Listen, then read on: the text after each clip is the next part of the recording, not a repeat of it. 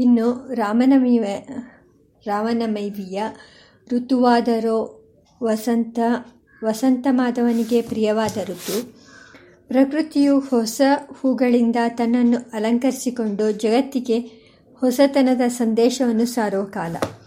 ಹಳೆಯತನದ ಜಾಡ್ಯವನ್ನು ಕೊಡವಿಕೊಂಡು ಸಾಧನೆಯಲ್ಲಿ ಹೊಸಘಟ್ಟವನ್ನು ಪ್ರಾರಂಭಿಸಿ ಎಂದು ದೇವಭಕ್ತರಿಗೆ ಪ್ರಕೃತಿಯು ಸಂದೇಶ ನೀಡುವ ಸಮಯ. ಹೊರಗೆ ಪ್ರಕೃತಿಯಲ್ಲಿ ಪುಷ್ಪಗಳು ಪ್ರಫುಲ್ಲಿತವಾಗುವಂತೆಯೇ ನಿಮ್ಮ ಹೃದಯ ಪದ್ಮವು ಮೇಲ್ಮುಖವಾಗಿ ವಿಕಾಸಗೊಂಡು ಅದರ ಅಷ್ಟದಳ ಪದ್ಮದಲ್ಲಿ ಆತ್ಮರಾಮ ಶ್ರೀರಾಮನನ್ನು ಆರಾಧಿಸಿ ಎಂಬ ಕರೆಯನ್ನು ಕೊಡುವ ಕಾಲ. ಪ್ರಕೃತಿಯ ಬಾಹ್ಯ ಸೌಂದರ್ಯವು ನಮ್ಮೊಳಗಿನ ಸುಂದರವಾದ ಪ್ರಪಂಚವನ್ನು ಪ್ರವೇಶಿಸುವ ಪ್ರೇರಣೆಯನ್ನು ನೀಡುತ್ತದೆ. ಇದೆಲ್ಲ ಭಾವುಕರಿಗೆ ಬರುವ ಸಂದೇಶವಾಯಿತು. ಅಷ್ಟೇ ಅಲ್ಲ, ತಾತ್ವಿಕವಾಗಿ ನೋಡಿದಾಗ ಇದು ಶಿವಶಕ್ತಿಗಳ ಯೋಗದ ಕಾಲ. ಉಷ್ಣವಾದ ವಸಂತವು ಅಗ್ನಿ ಅಥವಾ ಶಿವಪ್ರಧಾನವಾದರೆ ಅದರ ಹಿಂದಿನದಾದ ಶೈತ್ಯದ ಶಿಶಿರ ಋತುವು ಸೋಮ ಅಥವಾ ಶಕ್ತಿ ಪ್ರಧಾನವಾಗಿದೆ. ಈ ಎರಡು ಋತುಗಳ ಸಂಧಿಕಾಲವು ಒಳಗೂ ಶಿವಶಕ್ತಿಗಳ ಒಳಮುಖವಾದ ಸೇರುವೆಯನ್ನುಂಟು ಮಾಡಿ ಸಮಾಧಿಗೆ ಸಹಜವಾಗಿ ಏರಲು ಸಹಾಯ ಮಾಡುವ ಸಮಯವಾಗುತ್ತದೆ. ಆ ಸ್ಥಿತಿಯಲ್ಲಿ ತಾನೇ ಶ್ರೀರಾಮನ ಆವಿರ್ಭಾವದ ಸಂದೇಶ ಉಂಟಾಗುವುದು. ಇದಲ್ಲದೆ ಈ ಋತುವಿನ ಹಿತವಾದ ಸಮಶೀತೋಷ್ಣ ವಾತಾವರಣವು ದೇವತಾ ಪೂಜೆಗೂ ಪೂಜೆಗೆ ಬೇಕಾದ ಅರ್ಥ ಸಂಗ್ರಹ ಮಾಡುವುದಕ್ಕೂ ಅತ್ಯಂತ ಅನುಕೂಲವಾಗಿದೆ ಎಂಬುದನ್ನು ಗಮನಿಸಬೇಕು. ಹಾಗೆಯೇ ಚೈತ್ರ ಮಾಸವು ಮಧುವು ಸೃಷ್ಟಿಯಾಗುವ ಕಾಲ. ಮಧುಮಯನಾಗಿ ಮನನೀಯತ್ವಾತ್, ಮಧುರತಮತ್ವಾತ್ ಬ್ರಹ್ಮೈವ ಮಧು. ಮಹಾನಾರಾಯಣ ಭಟ್ಟಭಾಸ್ಕರ ಭಾಷ್ಯ ಮಧುವಿದ್ಯೆಯಿಂದ ಉಪಾಸನೆ ಮಾಡಲ್ಪಡುವ ಪರಮಾತ್ಮನ ಪೂಜೆಗೆ ತಕ್ಕ ಕಾಲವಾಗಿದೆ. ಶುಕ್ಲ ಪಕ್ಷ ಪ್ರಕಾಶವು ವೃದ್ಧಿ ಹೊಂದುವ ಕಾಲ. ಔಷಧಿಗಳ ರಾಜನಾದ ಸೋಮನ ಆಪೂರ್ಯಮಾಣ ಪಕ್ಷ ಅಭ್ಯುದಯ ತುಷ್ಟಿ ಪುಷ್ಟಿಗಳ ಪಕ್ಷ. ಶ್ರೇಯಸ್ಸು ಪ್ರೇಯಸ್ಸುಗಳನ್ನು ಕರುಣಿಸುವ ಭಗವಂತನ ಆವಿರ್ಭಾವಕ್ಕೆ ಅತ್ಯಂತ ಉಚಿತವಾದ ಪಕ್ಷವಾಗಿದೆ. ಆಯನ, ಋತು, ಮಾಸ ಮತ್ತು ಪಕ್ಷಗಳ ವಿಶಿಷ್ಟತೆಯನ್ನು ಈ ಹಿಂದೆ ಮಾಡಿರುವ ಯುಗಾದಿ ಪರ್ವದ ಮೀಮಾಂಸೆಯಲ್ಲಿ ವಿವರವಾಗಿ ಹೇಳಿರುವುದರಿಂದ ಇಲ್ಲಿ ಅದನ್ನು ಸೂಚನಾ ಮಾತ್ರ ಸಾರವಾಗಿ ಹೇಳಿದೆ. ಶುಕ್ಲ ಪಕ್ಷದ ನವಮಿಯು ಶ್ರೀರಾಮನ ಪೂಜೆಗೆ ಅತ್ಯಂತ ಪ್ರಶಸ್ತವಾದ ತಿಥಿ. ಇದು ಒಂದು ದೃಷ್ಟಿಯಿಂದ ಸಂಧಿಸ್ಥಾನ ಪರ್ವಕಾಲವಾಗಿದೆ. ಏಕೆಂದರೆ ಈ ದಿನದಲ್ಲಿ ಚಂದ್ರನ ಪ್ರಕಾಶದ ಕಲೆಯು ವೃದ್ಧಿಯ ಸ್ಥಿತಿಯಲ್ಲಿರುತ್ತದೆ ಮತ್ತು ಅಂಧಕಾರದ ಕಲೆಯು ಕ್ಷೀಣತೆಯ ಸ್ಥಿತಿಯಲ್ಲಿರುತ್ತದೆ. ಇದು ತಾನೇ ದೈವಿ ಸಂಪತ್ತಿನ ವೃದ್ಧಿಯೂ ಆಸುರಿ ಸಂಪತ್ತಿನ ಹ್ರಾಸವೂ ಈಗ ಆಗುವುದು ಎಂದು ಭಗವಂತನ ಅವತಾರದ ಫಲಶ್ರುತಿಯನ್ನು ಸಾರುವುದು. ಪ್ರತಿಯೊಂದು ಮಾಸದ ಶುಕ್ಲ ನವಮಿಯಲ್ಲೂ ಈ ಧರ್ಮವು ಇದ್ದರೂ ಚೈತ್ರ ಮಾಸದೊಡನೆ ಸೇರಿದಾಗ ಅದಕ್ಕೆ ಪೋಷಕವಾದ ಇನ್ನೂ ಅನೇಕ ದಿವ್ಯಾನುಕೂಲ್ಯಗಳು ಕೂಡಿಬರುವುದರಿಂದ ಚೈತ್ರ ಶುಕ್ಲ ನವಮಿ ನವಮಿಯನ್ನೇ ಶ್ರೀರಾಮ ನವಮಿ ಎಂದು ಕರೆಯುವುದು ವಾಡಿಕೆ ಇದೆ ಪುನರ್ವಸು ನಕ್ಷತ್ರದ ದೇವತೆಯು ಅದಿತಿ ಇಂದ್ರ ಉಪೇಂದ್ರರ ಮತ್ತು ಎಲ್ಲ ದೇವತೆಗಳ ತಾಯಿ ಎಂದು ಪುರಾಣಗಳು ಹೇಳುವ ಅದಿತಿ ತನ್ನ ಪ್ರಕೃತಿಯಿಂದ ಆವಿರ್ಭವಿಸಿ ಪುಷ್ಟಿ ಹೊಂದುವ ಪುತ್ರನ ಅಭ್ಯುದಯವನ್ನು ಆಶಿಸುವುದು ಮತ್ತು ಸಾಧಿಸುವುದು ಆಕೆಯ ಸಹ, ಸಹಜ ಸ್ವಭಾವವೇ ಅಲ್ಲವೇ? ತಾತ್ವಿಕವಾದ ಭಾಷೆಯಲ್ಲಿ ಹೇಳುವುದಾದರೆ, ಈ ಸಮಯವು ಉಪೇಂದ್ರಾವತಾರನಾದ ಶ್ರೀರಾಮನ ಅವತಾರ ಮಂಗಳವನ್ನು ಅನುಭವಿಸುವುದಕ್ಕೆ ಒಳಗೂ ಹೊರಗೂ ಪೋಷಣೆಯನ್ನು ನೀಡುವ ನಕ್ಷತ್ರದ ಅಧಿಕಾರಕ್ಕೆ ಸೇರಿದೆ. ಹಾಗೆಯೇ ಶ್ರೀರಾಮನ ಅವತಾರ ಕಾಲವಾದ ಮಧ್ಯಾಹ್ನ ಅವನ ಪ್ರಕಾಶದ ದ್ಯೋತಕ ಹಾಗಾದರೆ ಕೃಷ್ಣ ಜಯಂತಿಯ ಮತ್ತು ಶಿವಪೂಜೆಯನ್ನು ರಾತ್ರಿಯಲ್ಲಿ ಏಕೆ ಮಾಡಬೇಕು ಎಂಬ ವಿಷಯವನ್ನು ಆಯಾ ಪರ್ವದ ಮೀಮಾಂಸೆ ಮಾಡುವಾಗ ಮುಂದೆ ಹೇಳುತ್ತೇವೆ. ಮತ್ತು ಅಂದು ಗ್ರಹ ಪಂಚಕಗಳು ಉಚ್ಚವಾಗಿರುವಿಕೆ ಮತ್ತು ಬೃಹಸ್ಪತಿಯು ಚಂದ್ರನೊಡನೆ ಸೇರಿರುವಿಕೆ, ಇವು ಮಹಾಪುರುಷನ ಜನ್ಮಯೋಗವನ್ನು ಹೇಳುತ್ತವೆ ಎಂಬುದನ್ನು, ಎಂಬುದು ಜ್ಯೋತಿಷಾಸ್ತ್ರದ ಅಭಿಪ್ರಾಯ. ಹೀಗೆ ವಿಚಾರಪೂರ್ವಕವಾಗಿ ನೋಡಿದಾಗ ರಾಮನವಮಿಯ ಆಚರಣೆಗೆ ಹೇಳಿರುವ ಆಯನ, ಋತು, ಮಾಸ, ಪಕ್ಷ, ತಿಥಿ, ನಕ್ಷತ್ರ, ಸಮಯ ಇವು ಆಕಸ್ಮಿಕವಲ್ಲ, ಅರ್ಥಪೂರ್ಣವಾಗಿದೆ. ಭಗವಂತನ ಅವತಾರ ಮಂಗಲಕ್ಕೆ ಕಾಲಪುರುಷನು ಒಪ್ಪಿಸಿರುವ ಯೋಗ್ಯವಾದ ಕಾಣಿಕೆಯಾಗಿವೆ ಎಂಬುದು ಸಿದ್ಧವಾಗುತ್ತದೆ. ಈ ವರ್ಷದ ಆಚರಣೆಯ ದಿನದ ಬಗೆಗೆ ಶಾಸ್ತ್ರಗಳು ಹೇಳಿರುವ ವಾಕ್ಯಗಳ ವಿಷಯದಲ್ಲಿ ಹೇಳುವ ಇನ್ನೂ ಕೆಲವು ವಿಶೇಷ ಪ್ರಶ್ನೆಗಳ ಮೀಮಾಂಸೆಯನ್ನು ಮುಂದೆ ತೆಗೆದುಕೊಳ್ಳುತ್ತೇವೆ. ಶ್ರೀರಾಮನವಮಿ ಹಬ್ಬದ ಆಚರಣೆಯ ದಿವಸಕ್ಕೆ ಸಂಬಂಧಿಸಿದಂತೆ ಮನಸ್ಸಿನಲ್ಲಿ ಉದ್ಭವಿಸಬಹುದಾದ ಕೆಲವು ಪ್ರಶ್ನೆಗಳು ಈಗಿನ ಕಾಲದ ಜನಸಾಮಾನ್ಯಕ್ಕೆ ಅನಾವಶ್ಯಕ ಎನ್ನಿಸಬಹುದು. ಆದರೆ ಯಾರಿಗಾದರೂ ಒಂದು ಪಕ್ಷ ಆ ಪ್ರಶ್ನೆಗಳು ಮನಸ್ಸಿನಲ್ಲಿ ಉದ್ಭವಿಸಿದರೆ ಅವರಿಗೆ ಸಮಾಧಾನವು ದೊರಕಲಿ ಎಂಬ ದೃಷ್ಟಿಯಿಂದ ಈ ಪ್ರಶ್ನೋತ್ತರ ವಿವೇಕವನ್ನು ಅವಧರಿಸಬೇಕು ಪ್ರಶ್ನೆಗಳಲ್ಲಿ ಮೊದಲನೆಯದು ರಾಮನವಮಿ ಆಚರಣೆಯ ಮಾಸಕ್ಕೆ ಸಂಬಂಧಪಟ್ಟದ್ದು. ಈ ಹಬ್ಬವನ್ನು ಚೈತ್ರ ಮಾಸದಲ್ಲಿ ಆಚರಿಸುವುದು ಮುಖ್ಯ ಕಲ್ಪ ಎಂದು ಈ ಹಿಂದೆ ಹೇಳಿದೆವು. ಈ ಚೈತ್ರ ಮಾಸವು ಕೆಲವು ವರ್ಷಗಳಲ್ಲಿ ಮೇಷ ಮಾಸದೊಡನೆ ಒಂದಾಗುವುದು ಉಂಟು. ಕೆಲವೊಮ್ಮೆ ಬೇರೆಯಾಗಿ ಬರುವುದು ಉಂಟು. ಹಾಗೆ ಬೇರೆಯಾಗಿ ಬಂದಾಗ ಹಬ್ಬವನ್ನು ಚೈತ್ರ ಮಾಸದಲ್ಲಿಯೇ ಏಕೆ ಮಾಡಬೇಕು?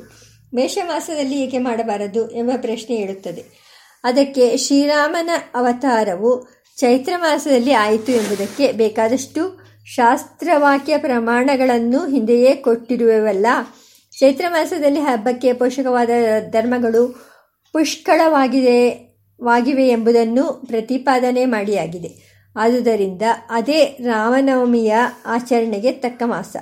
ಮೇಷಮಾಸದ ಸಮಸ್ಯೆಯೇ ಹೇಳುವುದಿಲ್ಲವಲ್ಲ ಎಂದರೆ, ಶ್ರೀರಾಮನ ಅವತಾರವು ಮೇಷಮಾಸದಲ್ಲಿ ಆಯಿತು ಎಂಬುದಕ್ಕೂ ಶಾಸ್ತ್ರಗಳಲ್ಲಿ ಸೂಚನೆ ಇದೆ.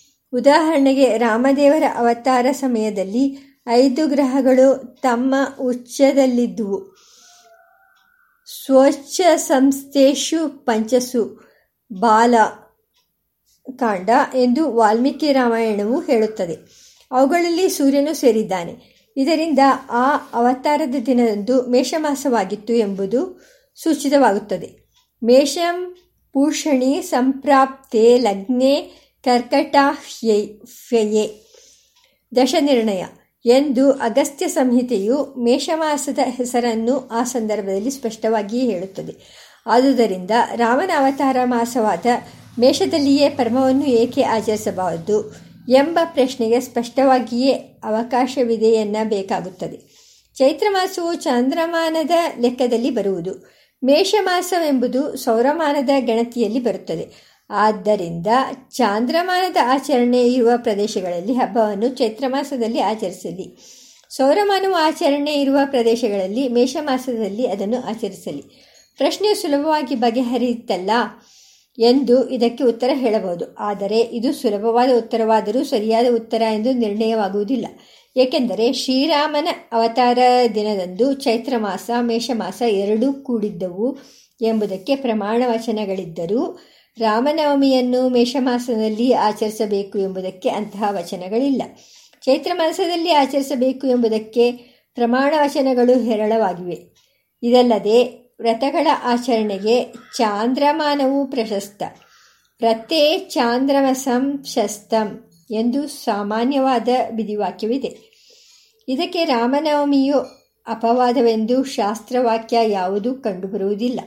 ಆದುದರಿಂದ ಚಾಂದ್ರಮಾನದ ಚೈತ್ರಮಾಸವೇ ರಾಮನವಮಿಗೆ ಯುಕ್ತವಾದದ್ದು ಎಂಬುದು ಶಾಸ್ತ್ರ ವಾಕ್ಯಾತೃಗಳ ಅಭಿಪ್ರಾಯವಾಗಿದೆ. ಶ್ರೀರಂಗ ಮಹಾಗುರುಗಳು ಈ ಚೈತ್ರಮಾಸವನ್ನೇ ರಾಮನವಮಿಯ ವಿಶೇಷವಾದ ಧ್ಯಾನೋಪಾಸನೆಗೆಂದು ನಮಗೆ ನಿಯತ ಮಾಡಿದ್ದರು. ಉಪಾಸನೆಗೆ ಪೋಷಕವಾದ ಪ್ರಕೃತಿ ಸೌಲಭ್ಯವು ಆಗ ಪ್ರಭೂತವಾಗಿರುತ್ತದೆ. ಆದುದರಿಂದ ಅದನ್ನೇ ನಾವು ರಾಮನವಮಿಯ ಆಚರಣೆಗೆ ಹೆಚ್ಚು ಹೊಂದಿಕೆಯಾಗುವ ಮಾಸವೆಂದು ಭಾವಿಸುತ್ತೇವೆ. ಅದರೊಡನೆ ಆಕಸ್ಮಿಕವಾಗಿ ಮೇಷಮಾಸವು ಸೇರಿರಬಹುದು. ಶ್ರೀರಾಮನ ಅವತಾರ ದಿನದಲ್ಲಿ ನವಮಿಯ ತಿಥಿಯಂತೆಯೇ ಪುನರ್ವಸು ನಕ್ಷತ್ರವೂ ಇದ್ದಿತು ಎಂದು ಶಾಸ್ತ್ರಗಳು ಸ್ಪಷ್ಟವಾಗಿ ಹೇಳುತ್ತವೆ. ನಕ್ಷತ್ರೇ ಅದಿತಿ ದೈವತ್ಯೇ ದಿವಾ ಪುಣ್ಯೇ ಪುನರ್ವಸೌ ಶ್ರೀರಾಮನ ಜನ್ಮೋತ್ಸವದ ಆಚರಣೆಗೆ ಈ ತಿಥಿ ಮತ್ತು ನಕ್ಷತ್ರಗಳಲ್ಲಿ ಯಾವುದಕ್ಕೆ ಪ್ರಾಮುಖ್ಯ ಎಂಬುದು ಎರಡನೆಯ ಪ್ರಶ್ನೆ. ನಮ್ಮ ದೇಶದಲ್ಲಿ ಹುಟ್ಟಿದ ಹಬ್ಬವನ್ನು ಆಚರಿಸುವುದಕ್ಕೆ ಜನ್ಮ ನಕ್ಷತ್ರವನ್ನು ತೆಗೆದುಕೊಳ್ಳುವ ಪದ್ಧತಿಯೂ ಇದೆ. ಜನ್ಮತಿಥಿಯನ್ನು ಇಟ್ಟುಕೊಳ್ಳುವ ರೂಢಿಯೂ ಇದೆ. ಅದಕ್ಕೆ ತಿಥಿ ಮತ್ತು ನಕ್ಷತ್ರ ಇವೆರಡೂ ಪ್ರಭಾವ ಬೀರುವ ಅಂಗಗಳೇ ಆಗಿವೆ. ಎರಡು ಪದ್ಧತಿಗಳು ಬರುವುದಕ್ಕೆ ಅದೇ ಕಾರಣ. ಆದರೆ ಜನ್ಮೋತ್ಸವದ ಆಚರಣೆಗೆ ತಿಥಿಗಿಂತಲೂ ನಕ್ಷತ್ರವೇ ಹೆಚ್ಚು ಪ್ರಭಾವಶಾಲಿ ಎಂದು ನಾರದೀಯ ಸ್ಮೃತಿಯು ಹೇಳುತ್ತದೆ. ತಿಥಿರೇಕ ಗುಣ ಪ್ರೋಕ್ತ ನಕ್ಷತ್ರಂ ತು ಚತುರ್ಗುಣಂ ದಶ ನಿರ್ಣಯ ಜಯಂತಿ ನಿರ್ಣಯಾಧ್ಯಾಯ. ಈ ನ್ಯಾಯದಂತೆ ಶ್ರೀರಾಮನ ಜನ್ಮೋತ್ಸವಕ್ಕೂ ನವಮಿ ತಿಥಿಗಿಂತಲೂ ಪುನರ್ವಸು ನಕ್ಷತ್ರವೇ ಶ್ರೇಷ್ಠವಲ್ಲವೇ? ವೃಕ್ಷೇ ಪುನರ್ವಸೌ ಕಾರ್ಯಂ ಅಗಸ್ತ್ಯ. ಚೈತ್ರೇ ಮಾಸಿ ಪುನರ್ವಸ್ವೋಹೋ ಎಂದು ಆಗಮಗಳು ಹೇಳುತ್ತವೆ. ಆದುದರಿಂದ ನಕ್ಷತ್ರಕ್ಕೆ ಪ್ರಾಧಾನ್ಯ ಎಂದರೆ ರಾಮನವಮಿಯಲ್ಲಿ ನಕ್ಷತ್ರ ಯೋಗಕ್ಕೆ ಪ್ರಾಶಸ್ತ್ಯವನ್ನು ಹೇಳಿದ್ದರೂ ಶಾಸ್ತ್ರಗಳು ಪ್ರಾಧಾನ್ಯವನ್ನು ತಿಥಿಗೆ ಹೇಳುತ್ತವೆ. ಅದಕ್ಕೆ ವಿಕಲ್ಪವಿಲ್ಲ. ಭಗವಂತನ ದಶಾವತಾರಗಳಲ್ಲಿ ಆಚರಣೆಗೆ ಶ್ರೀಕೃಷ್ಣ ಜಯಂತಿ, ತ್ರಿವಿಕ್ರಮ ಜಯಂತಿ ಇವುಗಳನ್ನು ಬಿಟ್ಟು ಉಳಿದವುಗಳಿಗೆಲ್ಲ ತಿಥಿಯೇ ಮುಖ್ಯ. ಜಯಂತಿ ದ್ವಿವಿಧ ಪ್ರೋಕ್ತ ಮತ್ಸ್ಯಾದಿ ದಶಜನ್ಮನಾಂ. ತಿಥಿ ಪ್ರಧಾನಂ ಸರ್ವೇಷಾಂ ವಿನ ಕೃಷ್ಣ ತ್ರಿವಿಕ್ರಮೌ. ಸಂಗ್ರಹ ರಚನಾ. ಶಾಸ್ತ್ರದ ಸ್ಪಷ್ಟೋಕ್ತಿ ಇರುವುದರಿಂದ ರಾಮದೇವರ ಜನ್ಮೋತ್ಸವದ ಆಚರಣೆಯಲ್ಲಿ ನವಮಿ ತಿಥಿಯೇ ಪ್ರಾಮುಖ್ಯವೆಂಬ ನಿರ್ಣಯವನ್ನು ನಿವೇದಿಸುತ್ತೇವೆ. ಚಾಂದ್ರ ಸಂವತ್ಸರದ ಸ್ವರೂಪವನ್ನು ವಿವರಿಸುವಾಗ ಕೆಲವು ಚಾಂದ್ರ ಸಂವತ್ಸರಗಳಲ್ಲಿ ಮಲ, ಮಾಸ ಎಂಬ ಅಧಿಕ ಮಾಸವು ಬರುತ್ತದೆ ಎಂದು ಹಬ್ಬ ಹರಿದಿನಗಳ ಸಾಮಾನ್ಯವಾದ ಕಾಲ ವಿವೇಚನೆಯ ಸಂದರ್ಭದಲ್ಲಿ ನಿರೂಪಿಸಿದ್ದೆವು. ಅಂತಹ ಮಲಮಾಸವು ಯಾವುದಾದರೂ ವರ್ಷದಲ್ಲಿ ಬಂದರೆ ಆಗ ರಾಮನವಮಿಯನ್ನು ಆ ಮಾಸದಲ್ಲಿಯೇ ಮಾಡಬೇಕೇ ಅಥವಾ ಶುದ್ಧ ಮಾಸದಲ್ಲಿ ಮಾಡಬೇಕೇ? ಅಥವಾ ಇವೆರಡು ಮಾಸಗಳಲ್ಲಿ ಯಾವುದರಲ್ಲಿ ಬೇಕಾದರೂ ಮಾಡು, ಮಾಡಬಹುದೆಂಬ ವಿಕಲ್ಪವೇ? ಎಂಬುದು ಮೂರನೆಯ ಪ್ರಶ್ನೆ. ಇದಕ್ಕೆ ಉತ್ತರವೇನೆಂದರೆ, ರಾಮನವಮಿಯು ಮಹಾವ್ರತಗಳಲ್ಲಿ ಸೇರಿದ್ದು. ಮಹಾವ್ರತ ಮತ್ತು ಮಹಾದಾನಗಳನ್ನು ಮಲಮಾಸದಲ್ಲಿ ಮಾಡಕೂಡದು ಎಂದು ಶಾಸ್ತ್ರವು ಹೇಳುತ್ತದೆ. ನ ಕುರ್ಯಾನ್ ಮಲಮಾಸೆ ತು ಮಹಾದಾನ ವ್ರತಾನಿಚ ಮಾಧವೀಯ ಸಂಗ್ರಹ. ರಾಮನವಮಿಯು ಏಕಾದಶಿಯಂತೆ ಈ ನಿಯಮಕ್ಕೆ ಅಪವಾದ ಎಂದು ಯಾವ ಶಾಸ್ತ್ರವಚನವೂ ಹೇಳುವುದಿಲ್ಲ. ಆದುದರಿಂದ ಮಲಮಾಸವನ್ನು ಈ ಹಬ್ಬಕ್ಕೆ ವರ್ಜಿಸುವುದೇ ಶಾಸ್ತ್ರಕ್ಕೆ ಸಮ್ಮತವೆಂಬುದು ಶಾಸ್ತ್ರ ಸಂಗ್ರಹಕಾರರ ಅಭಿಪ್ರಾಯ. ಸಂಪ್ರದಾಯವು ಈ ಅಭಿಪ್ರಾಯಕ್ಕೆ ಅನುಗುಣವಾಗಿಯೇ ಇದೆ. ಮಲಮಾಸದಲ್ಲಿ ವ್ರತನಿಷ್ಠೆಗೆ ಧಾತು ಪ್ರಕೃತಿಯಲ್ಲಿ ಕೆಲವು ಪ್ರತಿಬಂಧಕವಾದ ದೋಷಗಳಿರುತ್ತವೆ. ಅವುಗಳ ನಿವಾರಣೆಗೆ ಪ್ರಬಲವಾದ ಪ್ರಯತ್ನ ಬೇಕಾಗುತ್ತದೆ.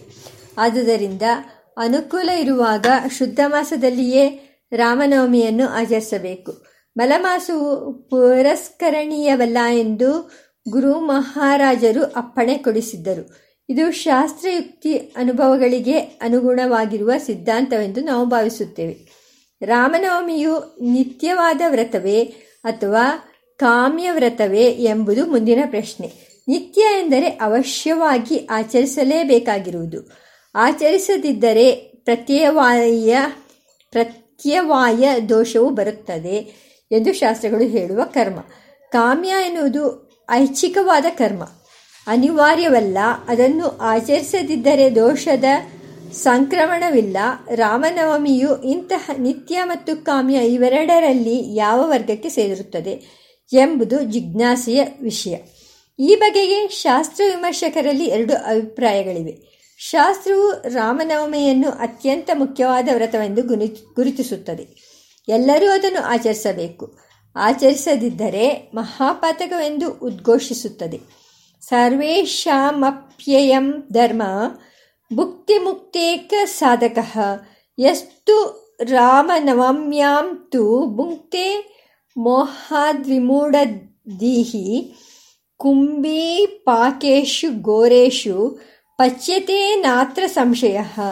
ಅಕೃತ್ವ ರಾಮನವಮಿ ವ್ರತಂ ಸರ್ವೋತ್ತಮೋತ್ತಮಂ ವ್ರತಾನ್ಯಾನ್ಯಾನಿ ಕುರುತೆ ನ ತೇಷಾಂ ಫಲಭಾಗವೇತ್ ಹೇಮಾದ್ರಿ ಅಗಸ್ತ.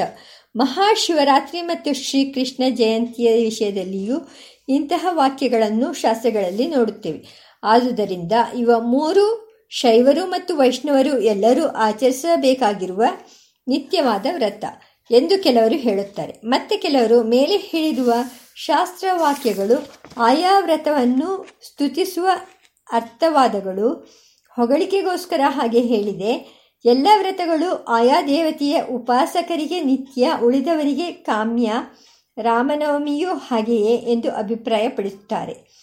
ಅದು ನಿತ್ಯವೂ ಕಾ, ನಿತ್ಯವೋ ಕಾಮ್ಯವೋ ಉಭಯ ರೂಪವೋ. ಪಾರಿಭಾಷಿಕವಾಗಿ ಅದಕ್ಕೆ ಯಾವುದೇ ಶಬ್ದವನ್ನಾಗಲಿ ಹೇಳಬಹುದು. ಆದರೆ ಅದು ಮಹಾವ್ರತ. ಶ್ರೀರಾಮನನ್ನು ಪರದೇವತೆಯನ್ನಾಗಿ ಉಪಾಸನೆ ಮಾಡುವವರಿಗೆ ವಿಶೇಷ ನಿಯಮದ ವ್ರತವಾಗಿರುವುದು ಮಾತ್ರವಲ್ಲ. ಮಹಾಶಿವರಾತ್ರಿ ಶ್ರೀ ಕೃಷ್ಣ ಜಯಂತಿಗಳಂತೆಯೇ ಎಲ್ಲ ಜ್ಞಾನ ಸಾಧಕರಿಗೂ ಜ್ಞಾನ ಸ್ಫೂರ್ತಿಯನ್ನು ತುಂಬುವ ಪವಿತ್ರ ದಿವಸ. ಆತ್ಮಾರಾಮನಾದ ದೇವದೇವನ ದಿವ್ಯಾವತಾರದ ದಿವಸ. ಯೋಗಭೋಗಗಳ ಪರಮಾರ್ಥ ಸಂಗ್ರಹಕ್ಕೆ ಸುಗ್ಗಿಯ ದಿವಸ. ಸುಮ್ಮಾನದ ದಿವಸ. ಅನ್ವರ್ಥವಾದ ಉತ್ಸವ ದಿವಸ ಎಂಬುದು ನಮ್ಮ ನಮ್ರವಾದ ನಿವೇದನೆ. ಇವು ಅರ್ಥವಾದದ ಮಾತುಗಳೆಂದು ವ್ಯಾಖ್ಯಾನಿಸಬಾರದು. ನಮ್ಮ ಈ ಅಭಿಪ್ರಾಯವು ಕೇವಲ ಶಾಸ್ತ್ರವಚನಗಳನ್ನು ಅವಲಂಬಿಸಿಲ್ಲ. ಚೈತ್ರ ಶುದ್ಧ ನವಮಿಯಲ್ಲಿ ಉಪಾಸನೆಗೆ ಒಳಹೊರ ಪ್ರಕೃತಿಗಳಲ್ಲಿ ಯಾವ ವಿಶೇಷವಾದ ಸೌಲಭ್ಯವಿರುತ್ತದೆ ಎಂಬುದನ್ನು ಈ ಹಿಂದೆಯೇ ಪ್ರತಿಪಾದಿಸಿದ್ದೇವೆ. ಶಾಸ್ತ್ರವಾಕ್ಯಗಳನ್ನು ಮೆಲುಕು ಹಾಕುವುದರಲ್ಲಿ ತಾತ್ಪರ್ಯವಿಲ್ಲದೆ ಶಾ ಸಾಕ್ಷಾತ್ತಾಗಿ ಧ್ಯಾನಯೋಗದ ಅನುಷ್ಠಾನದಲ್ಲಿಯೇ ಆಸಕ್ತರಾಗಿರುವ ಯೋಗಿಗಳ ಅನುಭವದಿಂದ ಸಿದ್ಧವಾಗಿರುವ ಮಹಿಮೆಯುಳ್ಳ ಸುದಿವಸ ಅದು. ರಾಮನವಮಿಯ ಉತ್ಸವವನ್ನು ಚೈತ್ರ ಮಾಸದ ಶುಕ್ಲ ನವಮಿಯಂದು ಪುನರ್ವಸು ನಕ್ಷತ್ರದಲ್ಲಿ ಆಚರಿಸಬೇಕು ಅಥವಾ ಆ ಉತ್ತಮವಾದ ಉತ್ಸವವನ್ನು ಮಾಘ ಮಾಸದಲ್ಲಾದರೂ ಆಚರಿಸಬಹುದು. ವೃಕ್ಷೇ ಪುನರ್ವಸೌ ಕಾರ್ಯಂ ಚೈತ್ರೇ ನಾವಮಿಕೆ ತಿಥೌ. ಮಾಘಮಾಸೆ ತವಾ ಬ್ರಹ್ಮನ್ ರಾಘವೋತ್ಸವ ಮುತ್ತಮಂ ವಿಶ್ವಕ್ಸೇನ ಸಂಹಿತ. ಎಂದು ಒಂದು ಆಗಮ ಸಂಹಿತಾ ವಚನವು ತಿಳಿಸುತ್ತದೆ.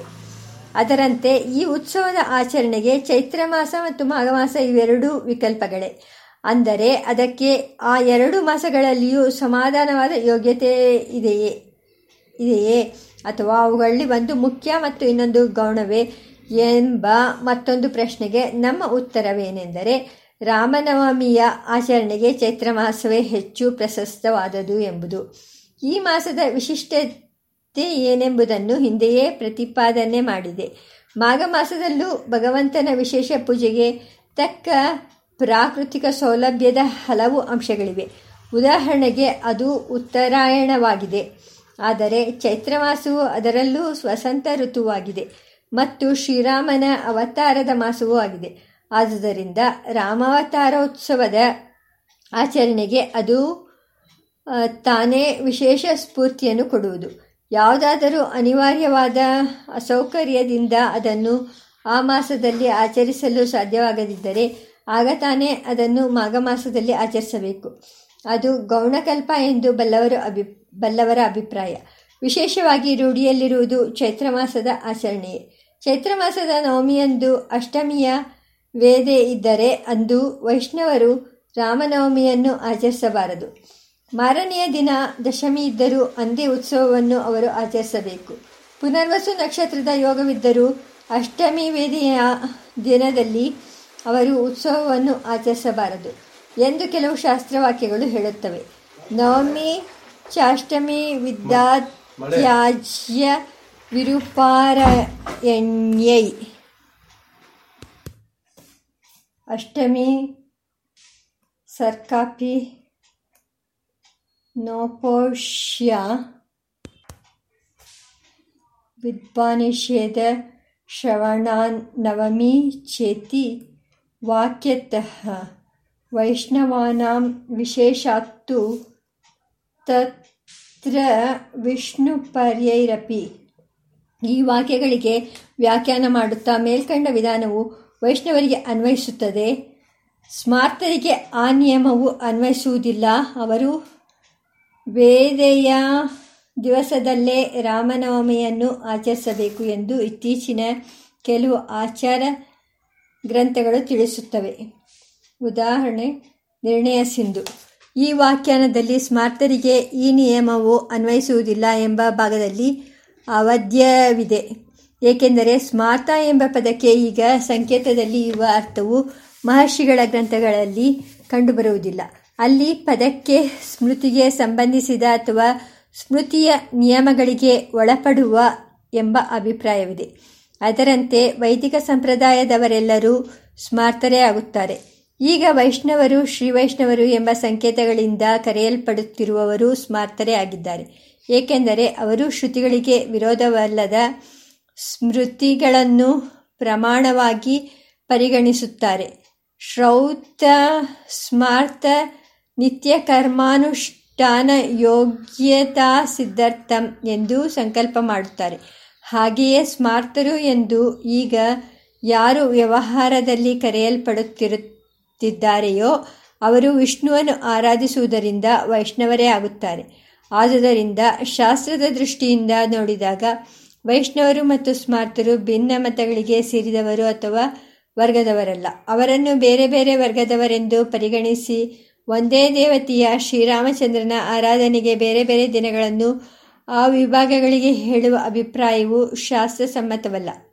ಹಾಗಾದರೆ ವೇದೆಯಿಲ್ಲದ ತಿಥಿಯಲ್ಲಿ ಉತ್ಸವ ಆಚರಿಸಲು ಅಧಿಕಾರಿಗಳೆಂದು ಹೇಳಲ್ಪಟ್ಟಿರುವ ವೈಷ್ಣವರು ಯಾರು? ವೇದ ಇರುವ ತಿಥಿಯಲ್ಲೇ ವ್ರತವನ್ನು ಆಚರಿಸಲು ಅಧಿಕಾರಿಗಳೆಂದು ಹೇಳಲ್ಪಟ್ಟಿರುವ ಉಳಿದವರು ಯಾರು ಎಂಬ ಪ್ರಶ್ನೆ ಉದ್ಭವಿಸುತ್ತದೆ.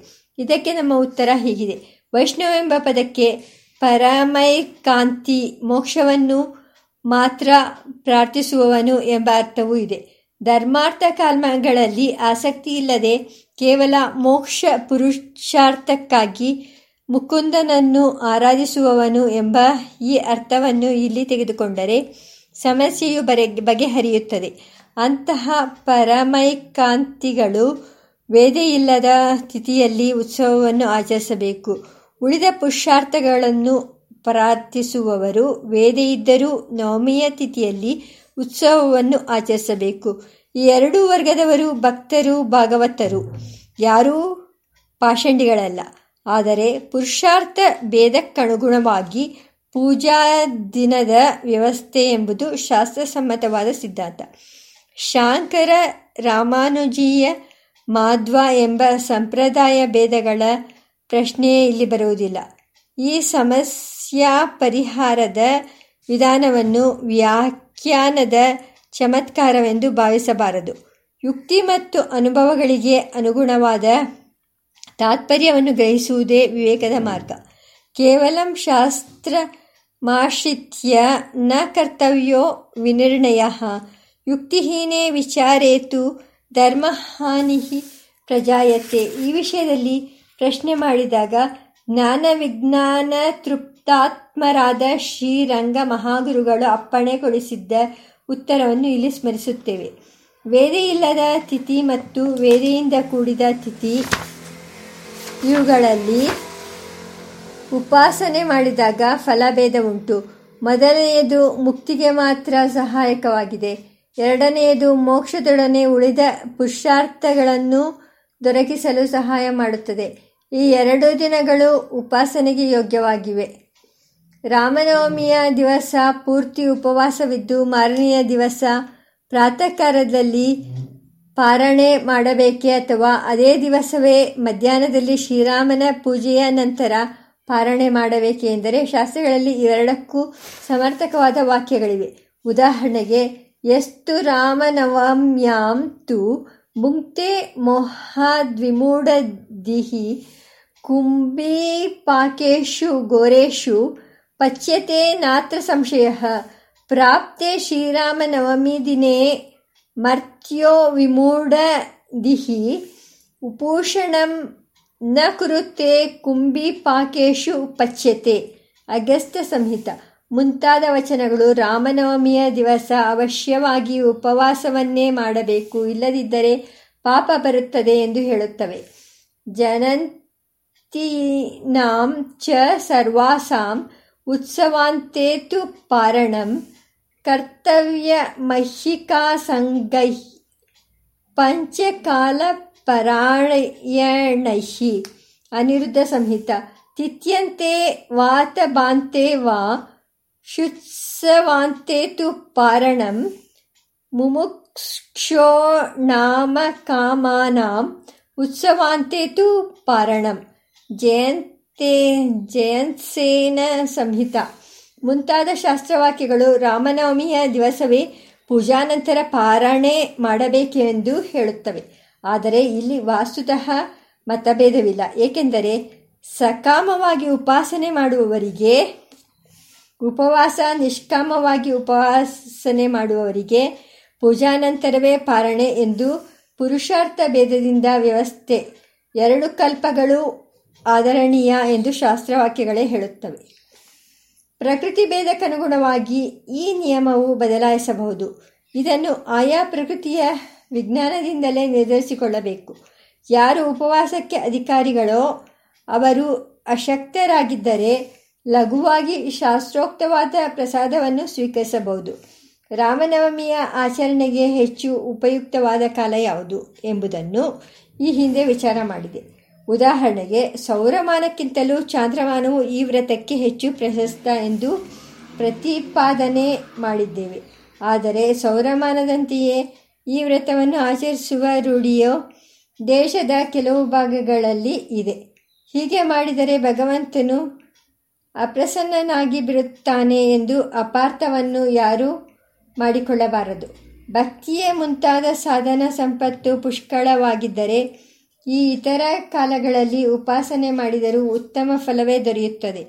ಆದರೆ ಪ್ರಕೃತಿಯ ಮತ್ತು ಕಾಲದ ಸೌಲಭ್ಯವು ಸಾಮಾನ್ಯವಾಗಿ ಯಾವ ದಿವಸದಲ್ಲಿ ಹೆಚ್ಚಾಗಿರುತ್ತದೆ ಎಂಬುದೇ ಮಾತ್ರವೇ ನಮ್ಮಿಂದ ವಿವೇಚಿಸಲ್ಪಟ್ಟಿದೆ ಎಂದು ಭಾವಿಸಬೇಕು. ಇನ್ನು ಆ ಉತ್ಸವದ ವಿಧಿವಿಧಾನಗಳನ್ನು ನಿರೂಪಿಸುವ ಬಗ್ಗೆ ಮುಂದೆ ಗಮನಹರಿಸುತ್ತೇವೆ ಉತ್ಸವದ ಆಚರಣೆಯ ವಿಧಿಯ ವಿಷಯದಲ್ಲಿ ಶಾಸ್ತ್ರ ಮತ್ತು ಪೂಜಾಕಲ್ಪಗಳು ಏನು ಹೇಳುತ್ತೇವೆ ಎಂಬುದನ್ನು ಮೊದಲು ಗಮನಿಸೋಣ. ಅಗಸ್ತ ಸಂಹಿತೆ ವಾಸಿಷ್ಠ್ಯ, ವಾಸಿಷ್ಠ ಸಂಹಿತೆ ವಿಶ್ವಕ್ಸೇನ ಸಂಹಿತೆ, ವಿಶ್ವಾಮಿತ್ರ ಸಂಹಿತೆ, ವಿಷ್ಣು ಸಿದ್ಧಾಂತ ಮುಂತಾದ ಆಗಮ ಗ್ರಂಥಗಳು ಶ್ರೀರಾಮಾರ್ಚನ ಚಂದ್ರಿಕೆ, ವ್ರತರಾಜ, ವ್ರತಾರ್ಕ ಮುಂತಾದ ವ್ರತ ಪೂಜಾ ಗ್ರಂಥಗಳು, ನಿರ್ಣಯ ಸಿಂಧು, ದಶ ನಿರ್ಣಯವೇ ಮುಂತಾದ ಸಾಂಪ್ರದಾಯಿಕ ಸಂಗ್ರಹ ಗ್ರಂಥಗಳು ಈ ಬಗೆಗೆ ಪ್ರಕಾಶ ನೀಡುತ್ತವೆ. ಚೈತ್ರ ಶುಕ್ಲ ಪ್ರಥಮೆಯೆಂದು ಶ್ರೀರಾಮನ ಪೂಜೆಯನ್ನು ಪ್ರಾರಂಭ ಮಾಡಿ ಶ್ರೀರಾಮನವಮಿಯ ದಿನ ಅದಕ್ಕೆ ಮಂಗಳವನ್ನು ಮಾಡುವ ಒಂದು ಕಲ್ಪವಿದೆ. ಅದನ್ನು ವಸಂತ ನವರಾತ್ರ ರಾಮನವಮಿ ಆರಾಧನಾ ಎನ್ನುತ್ತಾರೆ. ಅಷ್ಟು ದಿನಗಳ ಕಾಲ ಆರಾಧನೆ ಮಾಡಲಾಗದವರು ಶ್ರೀರಾಮನವಮಿ ಮತ್ತು ಅದರ ಹಿಂದಿನ ದಿನವೂ ಮುಂದಿನ ದಿನವೂ ಸೇರಿ ಮೂರು ದಿನಗಳವರೆಗೆ ಪೂಜೆ ಮಾಡುವುದೂ ಉಂಟು. ಅದು ಸಾಧ್ಯವಾಗದಿದ್ದಾಗ ರಾಮನವಮಿಯ ದಿವಸ ಮಾತ್ರ ಆರಾಧನೆ ಮಾಡುವ ಪದ್ಧತಿಯೂ ಇದೆ. ಆ ದಿವಸ ಪ್ರಾರಂಭದಲ್ಲಿ ಅಂಕುರಾರ್ಪಣ ಮಾಡಿ ಅನಂತರ ಉತ್ಸವವನ್ನು ಆಚರಿಸಬೇಕು. ದೇವರಿಗೆ ಅಭಿಷೇಕ, ಪುಣ್ಯಾಹ, ವಾಚನ ಪಂಚೋಪನಿಷನ್ ಮಂತ್ರ ಪುಷ, ಪುರುಷ ಸೂಕ್ತ, ಮೂಲಮಂತ್ರ ಮುಂತಾದವುಗಳಿಂದ ಅಗ್ನಿಯಲ್ಲಿ ಹೋಮ, ಆಚಾರ್ಯರಿಗೂ, ದೀಕ್ಷಿತರಿಗೂ ದಕ್ಷಿಣೆಯ ಸಮರ್ಪಣೆ ಇವುಗಳನ್ನು ಮಾಡಬೇಕು. ಮರುದಿನ ಪ್ರಾತಃ ಕಾಲ ಮಂಗಳೋತ್ಸವ, ಭಗವಂತನಿಗೆ ತುಪ್ಪ ಕಂದೋದಕ ಮುಂತಾದವುಗಳಿಂದ ಅಭ್ಯಂಗ ಮಾಡಿಸುವುದು, ಅಲಂಕಾರ, ನೃತ್ಯ ಗೀತ ವಾದ್ಯ ಜಯ ಜಯಕಾರಗಳೊಡನೆ ಅವನಿಗೆ ಮೆರವಣಿಗೆ ಮಾಡಿಸುವುದು, ಘೃತ ಸೂಪ ವ್ಯಂಜನಗಳೊಡನೆ ಘೃತ ತುಪ್ಪ, ಸೂಪ ತೊವ್ವೆ ಮಹಾಹವಿಸ್ಸನ್ನು ನಿವೇದಿಸುವುದು, ರಾಜೋಪಚಾರಗಳನ್ನು ಸಮರ್ಪಿಸುವುದು, ಇವಿಷ್ಟು ಅಂದಿನ ಪೂಜಾ ವಿಧಾನ ಎಂದು ವಾಸಿಷ್ಠ ಸಂಹಿತೆಯೇ ಮುಂತಾದ ಆಗಮ ಗ್ರಂಥಗಳ ಅಭಿಪ್ರಾಯವನ್ನು ಸಂಗ್ರಹಿಸಬಹುದು. ಆದರೆ ಪೂಜಾ ವಿಧಾನವನ್ನು ಪ್ರತಿಮಾದಾನದ ವಿಧಿಯನ್ನು ವಿಶೇಷವಾಗಿ ವಿವರಿಸುವುದು ಅಗಸ್ತ್ಯ ಸಂಹಿತೆಯಲ್ಲಿ. ಆ ಗ್ರಂಥವು ಸುತೀಕ್ಷ್ಣ ಮತ್ತು ಅಗಸ್ತ್ಯ ಮುನಿಗಳ ಸಂವಾದ ರೂಪದಲ್ಲಿ ಪೂಜಾ ಮತ್ತು ದಾನಕಲ್ಪವನ್ನು ವಿಷದಪಡಿಸುತ್ತದೆ. ಅದರ ಪ್ರಕಾರ ಪ್ರಧಾನ ಪೂಜೆಯ ಸಿದ್ಧತೆಯು ಅದರ ಹಿಂದಿನ ದಿನವೇ ಪ್ರಾರಂಭವಾಗುತ್ತವೆ.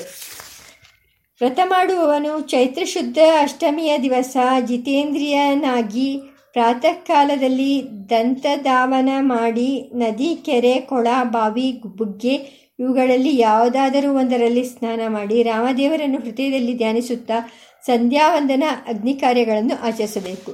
ಅನಂತರ ಜಿತೇಂದ್ರಿಯನು ವೇದಶಾಸ್ತ್ರ ವಿಷಾದರನು, ವಿಶಾರದನು, ಶ್ರೀರಾಮ ಪೂಜಾ ಪಾರಾಯಣನು ರಾಮಮಂತ್ರ ಪೂಜಾಕಲ್ಪಗಳಲ್ಲಿ ನಿಷ್ಠಾತನು ಕುಟುಂಬಿಯೂ ಆದ ಬ್ರಾಹ್ಮಣೋತ್ತಮನನ್ನು ಕರೆದು ಭಕ್ತಿಯಿಂದ ಗೌರವಿಸಿ ಶ್ರೀರಾಮ ಪ್ರತಿಮಾದಾನಂ ಕರಿಷ್ಠೇಹಂ ದ್ವಿಜೋತ್ತಮ ತತ್ರಾಚಾರ್ಯೋ ಭವಪ್ರೀತಃ ಶ್ರೀರಾಮೋಪಿ ತ್ವಮೇವ ಮೇ. ಅಗಸ್ತ ಸಂಹಿತ. ಓ ಬ್ರಾಹ್ಮಣ ಶ್ರೇಷ್ಠನೇ, ನಾನು ಶ್ರೀರಾಮ ಪ್ರತಿಮೆಯ ದಾನವನ್ನು ಮಾಡುವೆನು. ಆ ಕರ್ಮದಲ್ಲಿ ನೀನು ಪ್ರಸನ್ನತೆಯಿಂದ ಆಚಾರ್ಯನಾಗಿರಬೇಕು.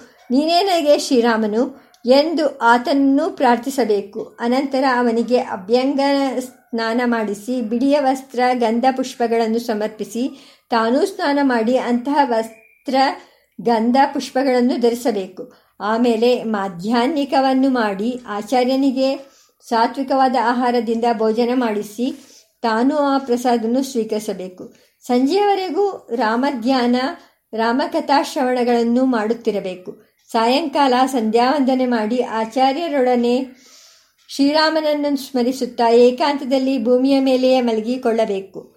ಆ ರಾತ್ರಿ ಇಬ್ಬರಿಗೂ ಉಪವಾಸ. ಮಾರನೆಯ ದಿನ, ರಾಮನವಮಿಯ ದಿನ ಪ್ರಾತಃ ಕಾಲದ ಸ್ನಾನ ಮಾಡಿ ಸಂಧ್ಯಾವಂದನಾದಿಗಳನ್ನು ಶೀಘ್ರವಾಗಿಯೇ ಮುಗಿಸಿಕೊಳ್ಳಬೇಕು. ಮಂತ್ರಜ್ಞರಾದ ವಿದ್ವಾಂಸರೊಡನೆ ತನ್ನ ಮನೆಯ ಉತ್ತರ ಭಾಗದಲ್ಲಿ ಒಂದು ಉಜ್ವಲವಾದ ದಾನಮಂಟಪವನ್ನು ನಿರ್ಮಿಸಬೇಕು. ನಾಲ್ಕು ದ್ವಾರಗಳಿರುವಂತೆಯೂ, ಎತ್ತರವಾಗಿರುವಂತೆಯೂ ಅದನ್ನು ರಚಿಸಬೇಕು. ತಳಿರು ತೋರಣಗಳು, ಮೇಲುಕಟ್ಟು, ಬಾವುಟ ಮತ್ತು ಪುಷ್ಪ ಮಾಲೆಗಳಿಂದ ಅದನ್ನು ಅಲಂಕರಿಸಬೇಕು.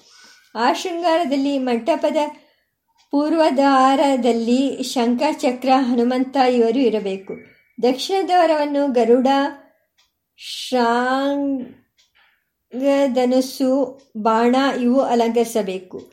ಪಶ್ಚಿಮ ದ್ವಾರದಲ್ಲಿ ಗದಾ, ಪದ್ಮ ತೋಳ್ವರೆಗಳು ಉತ್ತರ ದ್ವಾರದಲ್ಲಿ ಪದ್ಮ, ಸ್ವಸ್ತಿಕ, ನೀಲಕಮಲಗಳು ಇರುವಂತೆ ಸಿಂಗರಿಸಬೇಕು. ಮಂಟಪದ ಮಧ್ಯೆ ನಾಲ್ಕು ಹಸ್ತ ಪ್ರಮಾಣದ ವಿಸ್ತಾರವಾದ ವೇದಿಕೆಯನ್ನು ಮಾಡಿಸಬೇಕು. ನೃತ್ಯ ಗೀತವಾದ್ಯಗಳೊಡನೆ ಆ ಮಂಟಪವನ್ನು ಪ್ರವೇಶಿಸಬೇಕು. ಪ್ರಸನ್ನವಾದ ಮನಸ್ಸುಳ್ಳ ಜ್ಞಾನಿಗಳಿಂದ ಪುಣ್ಯಾಹವಾಚನ ಮಾಡಿಸಿ ಶ್ರೀರಾಮನನ್ನು ಸ್ಮರಿಸುತ್ತಾ ಹೀಗೆ ಸಂಕಲ್ಪ ಮಾಡಬೇಕು. ಅಸ್ಯಾಂ ರಾಮನವಮ್ಯಾಂ ಚ ರಾಮರಾಧನ ತತ್ಪರಃ ಉಪೋಷ್ಯಾಷ್ಟಸು ಯಾಮೇಶು ಪೂಜಯಿತ್ವಾ ಯಥಾವಿಧಿ ಇಮಾಂ ಸ್ವರ್ಣಮಯೀಂ ರಾಮಪ್ರತಿಮಾಂ ಸುಪ್ರಯತ್ನತಃ ಶ್ರೀರಾಮಪ್ರೀತಯೇ ದಾಸ್ಯೆ ರಾಮಭಕ್ತಾಯ ಧೀಮತೆ ಪ್ರೀತೋ ರಾಮೋ ಹರತ್ವಾಶು ಪಾಪಾನಿ ಸುಬಹೂನಿ ಮೇ ಅನೇಕ ಜನ್ಮ ಸಂಸಿದ್ಧಾನ್ಯಭ್ಯಾಸ್ತಾನಿ ಮಹಾಂತಿ ಚ ಅಗಸ್ತ್ಯ ಸಂಹಿತೆ ಈ ರಾಮನವಮಿಯಂದು ನಾನು ರಾಮ ಪೂಜಾಸಕ್ತನಾಗಿರುವೆನು ದಿನಪೂರ್ತಿ ಉಪವಾಸ ಮಾಡುತ್ತಾ ಯಥಾವಿಧಿಯಾಗಿ ಶ್ರೀರಾಮನನ್ನು ಪೂಜಿಸುವೆನು. ಈ ಚಿನ್ನದ ರಾಮ, ಶ್ರೀರಾಮ ಪ್ರತಿಮೆಯನ್ನು ರಾಮಭಕ್ತನು, ಧೀಮಂತನು ಆದ ಮಹಾತ್ಮನಿಗೆ ಶ್ರೀರಾಮ ಪ್ರೀತಿಗಾಗಿ ದಾನ ಮಾಡುವೆನು. ಇದರಿಂದ ಸಂತುಷ್ಟನಾದ ಶ್ರೀರಾಮನು, ನಾನು ಜನ್ಮ ಜನ್ಮಾಂತರಗಳಲ್ಲಿ ಮತ್ತೆ ಮತ್ತೆ ಮಾಡಿದ ಮಹಾಪಾತಕಗಳ ರಾಶಿಯನ್ನು ನಾಶ ಮಾಡಲಿ ದಾನ ಮಾಡುವ ಪ್ರತಿಮೆಯು ಒಂದು ಫಲ, ಮೂರು ತೊಲ ಅಥವಾ ಅರ್ಧ ಫಲ, ಕಾಲು ಫಲ ಅಥವಾ ಅದರ ಅರ್ಧದಷ್ಟು ತೂಕದ ಚಿನ್ನದಿಂದ ಮಾಡಲ್ಪಟ್ಟಿರಬೇಕು. ಅಶಕ್ತರಾದವರು ಬೇರೆ ಲೋಹ, ಶಿಲೆ ಅಥವಾ ಮರ ಇವುಗಳಲ್ಲಿ ಯಾವುದರಿಂದಾಗಲಿ ಮಾಡಿದ ಪ್ರತಿಮೆಯನ್ನು ದಾನ ಮಾಡಬಹುದು. ತತ ಸ್ವರ್ಣಮಯೀ ರಾಮ ಪ್ರತಿಮಾ ಫಲಮಾನತಃ ಫಲಾರ್ಧೇನ ತದರ್ಧೇನ ತದರ್ಥಾರ್ಧೇನ ವಾ ಮುನೆ ಲೋಹೇನ ನಿರ್ಮಿತಾಂ ವಾಪಿ ಶಿಲೆಯ ದಾರುಣಾಪಿ ವಾ ಭಗವಂತನ ಪ್ರತಿಮೆಯು ಎರಡು ಭುಜಗಳುಳ್ಳದ್ದಾಗಿರಬೇಕು, ಅದರ ಎಡತೊಡೆಯನ್ನು ಸೀತಾದೇವಿಯು ಅಲಂಕರಿಸಬೇ, ಅಲಂಕರಿಸಿರಬೇಕು, ಕೈಯಲ್ಲಿ ಜ್ಞಾನ ಮುದ್ರೆ ಇರಬೇಕು, ದೇವಿಯು ಬಲತ್ತೋಳಿನಿಂದ ಭಗವಂತನನ್ನು ಅಲಂಗಿಸಿಕೊಂಡಿರಬೇಕು ಭಗವಂತನ ಪಾರ್ಶ್ವಗಳಲ್ಲಿ ಛತ್ರಿಗಳನ್ನು ಹಿಡಿದಿರುವ ಭರತ ಶತ್ರುಘ್ನರು ಧನುರ್ಬಾಣಹಸ್ತನಾದ ಶ್ರೀರಾಮ ಇವರನ್ನು ನಿರ್ಮಿಸಬಹುದು ಅಥವಾ ಬಲಭಾಗದಲ್ಲಿ ತಾಯಿಯ ತೊಡೆಯನ್ನು ಅಲಂಕರಿಸಿರುವ ನೀಲಮಣಿ ಶ್ಯಾಮಲನಾದ ಶಿಶುರೂಪಿಯಾದ ದೇವನನ್ನು ಪ್ರೀತಿಯಿಂದ ನೋಡುತ್ತಿರುವ ದಶರಥನನ್ನು ಪ್ರತಿಮೆಯು ಹೊಂದಿರಬಹುದು ಎಂದು ಕೆಲವು ಕಲ್ಪಗಳು ಹೇಳುತ್ತವೆ. ಆರು ತೊಲ ಬೆಳ್ಳಿಯಿಂದ ಮಾಡಿದ ಸಿಂಹಾಸನದಲ್ಲಿ ದೇವರ ಪ್ರತಿಮೆಯನ್ನು ಬಿಜಯ ಮಾಡಿಸಬೇಕು. ಅನಂತರ ನ್ಯಾಸಪೂರ್ವಕವಾಗಿ ದೇವರನ್ನು ಪೂಜಿಸಬೇಕು. ಪಂಚಾಮೃತಾಭಿಷೇಕ ಮಾಡಿ ಶ್ರೀರಾಮ ಮೂಲ ಮಂತ್ರದಿಂದಲೇ ಪೂಜೆಯನ್ನು ಮಾಡಬೇಕು. ದ್ವಾರ ದೇವತೆಗಳು ಪೀಠದೇವತೆಗಳು ಅಂಗದೇವತೆಗಳು ಇವರನ್ನು ಮೊದಲು ಆರಾಧಿಸಿ ಅನಂತರ ಷೋಡಶೋಪಚಾರಗಳಿಂದ ಭಗವಂತನನ್ನು ಪೂಜಿಸಬೇಕು. ಇಲ್ಲಿ ದಶಾವರಣ ಪೂಜೆಯನ್ನು ಮಾಡುವುದು ಉಂಟು.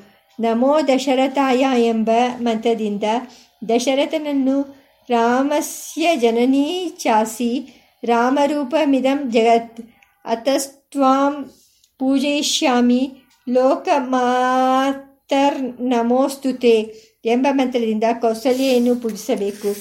ದಶಾನನ ವತಾರ್ಥಾಯ ಧರ್ಮ ಸಂಸ್ಥಾಪನಾಯ ಚ ರಾಕ್ಷಸಾನಾಂ ವಿನಾಶಾಯ ದೈತ್ಯಾನಾಂ ನಿಧನಾಯ ಚ. ಪರಿತ್ರಾಣಾಯ ಸಾಧೂನಾಂ ಜಾತೋ ರಾಮ ಸ್ವಯಂ ಹರಿಹಿ ಗೃಹಾಣಾರ್ಘ್ಯಂ ಮಯಾದತ್ತಂ ದತ್ತಂ ಭ್ರಾತೃಭಿಸ್ಸಹಿತೋ ನಗ್ ಎಂದು ಶ್ರೀರಾಮದೇವರಿಗೆ ಅಶೋಕ ಪುಷ್ಪ ಸಹಿತ ಅರ್ಘ್ಯವನ್ನು ಸಮರ್ಪಿಸಬೇಕು. ಮಧ್ಯಾಹ್ನ ಪೂಜಾ ನಂತರ ಪಿತೃತರ್ಪಣವನ್ನು ಮಾಡುವ ಪದ್ಧತಿಯೂ ಉಂಟು. ಉಪೂಷಣಂ ಜಾಗರಣಂ ಪಿತೃನುದ್ದಿಶ್ಯ ತರ್ಪಣಂ ತಸ್ಮಿನ್ ದಿನೇ ಪ್ರಕರ್ತವ್ಯಂ ಪುಬಿಹಿ ಸುಭಿಃ ನಿರ್ಣಯ ಸಿಂಧು. ರಾತ್ರಿ ಜಾಗರಣೆ ಮಾಡಿ ಆಗ ರಾಮನ ಕಥೆಯನ್ನು ಶ್ರವಣ ಮಾಡಬೇಕು.